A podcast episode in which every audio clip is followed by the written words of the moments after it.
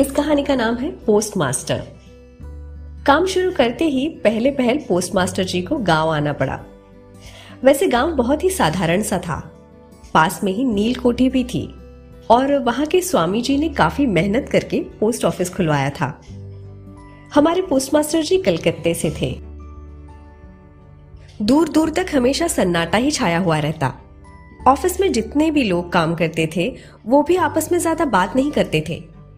और रही बात हमारे पोस्ट मास्टर जी की तो उन्हें तो पहले से ही किसी से ज़्यादा बातचीत करने की आदत नहीं थी। नई जगह में आकर तो और भी बौखलाए हुए रहते थे। वैसे दफ्तर में काम ज़्यादा था तो यूँ कह लीजिए कि वक्त ही नहीं बचता था उनके पास कि किसी से ज़्यादा घुले मिले। अपना मन बहलाने के लिए वो कभी कभी कोई कविता लिख देती। उनके मन में जितने भी विचार आते पोस्टमास्टर जी किसी से बात नहीं कर पाते थे। तो वो सारे विचार उनकी कविताओं में उतार देते। मास्टर जी कुछ इसी तरह से अपने दिन काट रहे थे। वैसे देखा जाए तो उनकी तनख्वाह भी कुछ ज़्यादा नहीं थी। खाना भी खुद ही बनाकर खा लेते, ताकि कुछ पैसों की बचत हो जाए। घर के काम के लिए उन्होंने कुछ महीनों बाद एक अनाथ लड़की को नौकरी पर रख दिया। लड़की की उम्र कुछ बारह या तेरह साल की होगी। उसका नाम रतन था। शाम को सूरज ढलने के बाद जब एकदम अंधेरा हो जाता और गाँव में कुछ पियकड़ों का झुंड शोर शराबा करते हुए निकलता तो पोस्ट मास्टर जी कोने में पड़ा हुआ दिया जलाते और आवाज़ लगाते, रतन, ओ रतन! रतन दरवाजे पर बैठी उनकी आवाज़ का इंतज़ार करती, लेकिन पहली ही आवाज़ पर एकदम से अंदर आ जाती। क्या हुआ, मास्टर जी? किस लिए बुला रहे हो? मास्टर जी कहते, तू बाहर करती क्या रहती है? इतना अंधेरा रहता है बाहर। रतन का जवाब भी वही हुआ करता था। बस चूल्हा जलाने ही वाली थी रसोई घर में। पोस्ट मास्टर जी को वैसे तो कोई बुरी आदत नहीं थी, लेकिन वो शाम को कुछ देर के लिए हुक्का पी लेते थे। तो वो रतन से कहते, तेरा रसोई वाला काम रहने दे साफ़ सफ़ाई मैं कर लूँगा, तू बस हुक्का भर ला। रोज की तरह आज भी अपनी गाल फुलाए, रतन हुक्का भर लाए। पोस्टमास्टर जी को पता नहीं क्या सूझा। उन्होंने रतन से पूछा, तुझे तेरी माँ याद है? काफ़ी पहले की बात है। देखा जाए तो रतन को कुछ ज़्यादा याद नहीं था अपने बचपन के बारे में। बस उसे इतना पता था कि उसकी माँ से ज़्यादा, उसके पिताजी उससे ज़्यादा प्यार करते थे। पिताजी की कुछ यादें थी उसके पास। दिन भर काम करके जब उसके पिताजी लौटते तो रतन के साथ खूब मस्ती मज़ाक करते। रतन का एक भाई भी था। उसकी भी कुछ धुंधली यादें थी उसके पास। बचपन में जब दोनों झूठ मूठ की मछलियाँ पकड़ने का नाटक करते तो रतन खूब हंसती। बस ऐसे ही रतन को जब भी जो कुछ भी अपने बचपन के बारे में याद आता तो पोस्ट मास्टर जी को बताया करती। और बदले में मास्टर जी उसे अपनी माँ, दीदी और अपनी कविताओं के बारे में बताया करते। रतन थी तो अनपढ़, लेकिन मास्टर जी उसे अपने परिवार के बारे में सब कुछ बताते। और तो और, रतन तो बातों बातों में मास्टर जी की माँ और दीदी का नाम कुछ इस तरह से लेती, मानो उसी का परिवार हो। एक दिन छुट्टी के दिनों में मास्टर जी ने बरामदे से रतन को आवाज़ लगाई। रतन, इस बार रतन दौड़ी चली आई और पूछा, भैया जी, क्या हुआ? क्यों बुला रहे थे? मास्टर जी ने कहा देख, मैं आज से तुझे थोड़ा थोड़ा करके पढ़ना सिखाऊँगा। सीखेगी? रतन ने झट से हाँ कर दी। मास्टर जी रोज उसे छोटी ई की मात्रा, बड़ी ई की मात्रा सिखाते रहते। मई का पूरा महीना इसी तरह निकल गया। देखते ही देखते बरसात के दिन आ गए। एक दिन ऐसे ही धमासान बारिश हो रही थी। रतन काफ़ी समय से अपनी किताब और पेंसिल लेकर मास्टर जी के कमरे के बाहर ही बैठी थी। कुछ देर बाद जब मास्टर जी बाहर नहीं निकले तो रतन ने बाहर से ही आवाज़ लगाई। भैया जी भैया जी, क्या हुआ? सो रहे हो? पोस्टमास्टर जी ने धीरे से आवाज़ लगाई।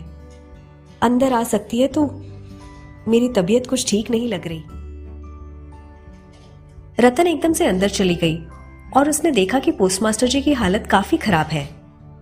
रतन ने उनके माथे पर हाथ रखा तो मालूम हुआ कि मास्टर जी को तेज बुखार चढ़ रहा है।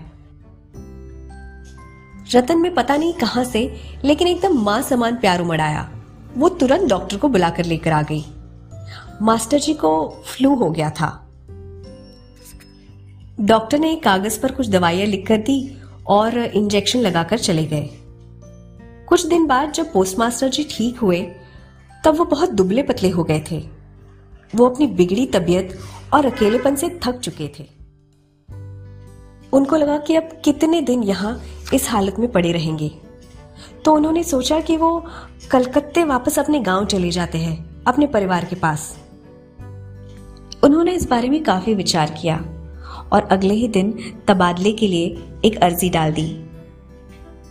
लगभग एक हफ़्ता हुआ था अर्जी देकर। पोस्ट मास्टर जी और रतन के बीच ज़्यादा बातचीत नहीं हुई थी।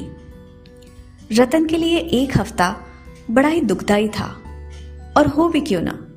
मास्टर जी ने उससे अपनी निजी ज़िंदगी के बारे में कुछ भी बताना बंद कर दिया था।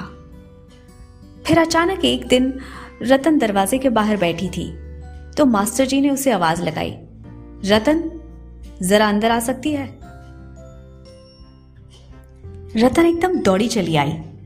हाँ भैया जी, आपने बुलाया? मास्टर जी बोले रतन, मैं कल कलकत्ते अपने घर वापस जा रहा हूँ।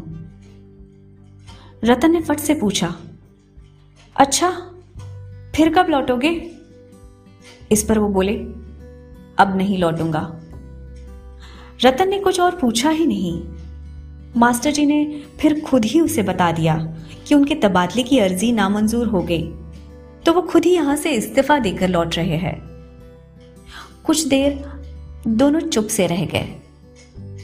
फिर रतन ने पूछा, भैया जी, मुझे अपने घर ले चलोगे?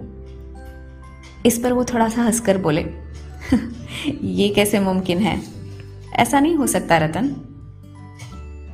रतन यह सुनकर वहाँ से चली गई। सुबह उठकर मास्टर जी ने देखा कि उनके नहाने का पानी गर्म है और चाय भी तैयार है। मास्टर जी तैयार होकर बाहर आए तो रतन एक कोने में बैठी हुई थी।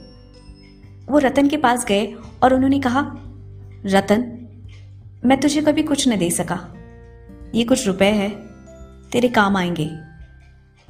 रतन ने उनकी तरफ़ देखा और कहा, नहीं नहीं, मुझे आपसे कुछ नहीं चाहिए। मेरे लिए किसी को कोई फ़िक्र करने की ज़रूरत नहीं है। और वो वहाँ से निकलकर नदी के किनारे पहुँच गई।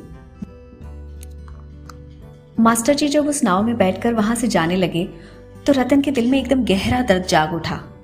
उसके आँसू जैसे रुक ही नहीं रहे थे। वो बिन माँ बाप की बच्ची फिर से अकेले होने के ख्याल से बिल्कुल बेजान होकर नीचे बैठ गई। मास्टर जी के जाने के बाद वो कई दिनों तक पोस्ट ऑफ़िस के चक्कर काटती रही। इस आशा में कि कभी न कभी तो मास्टर जी लौट आएँगे।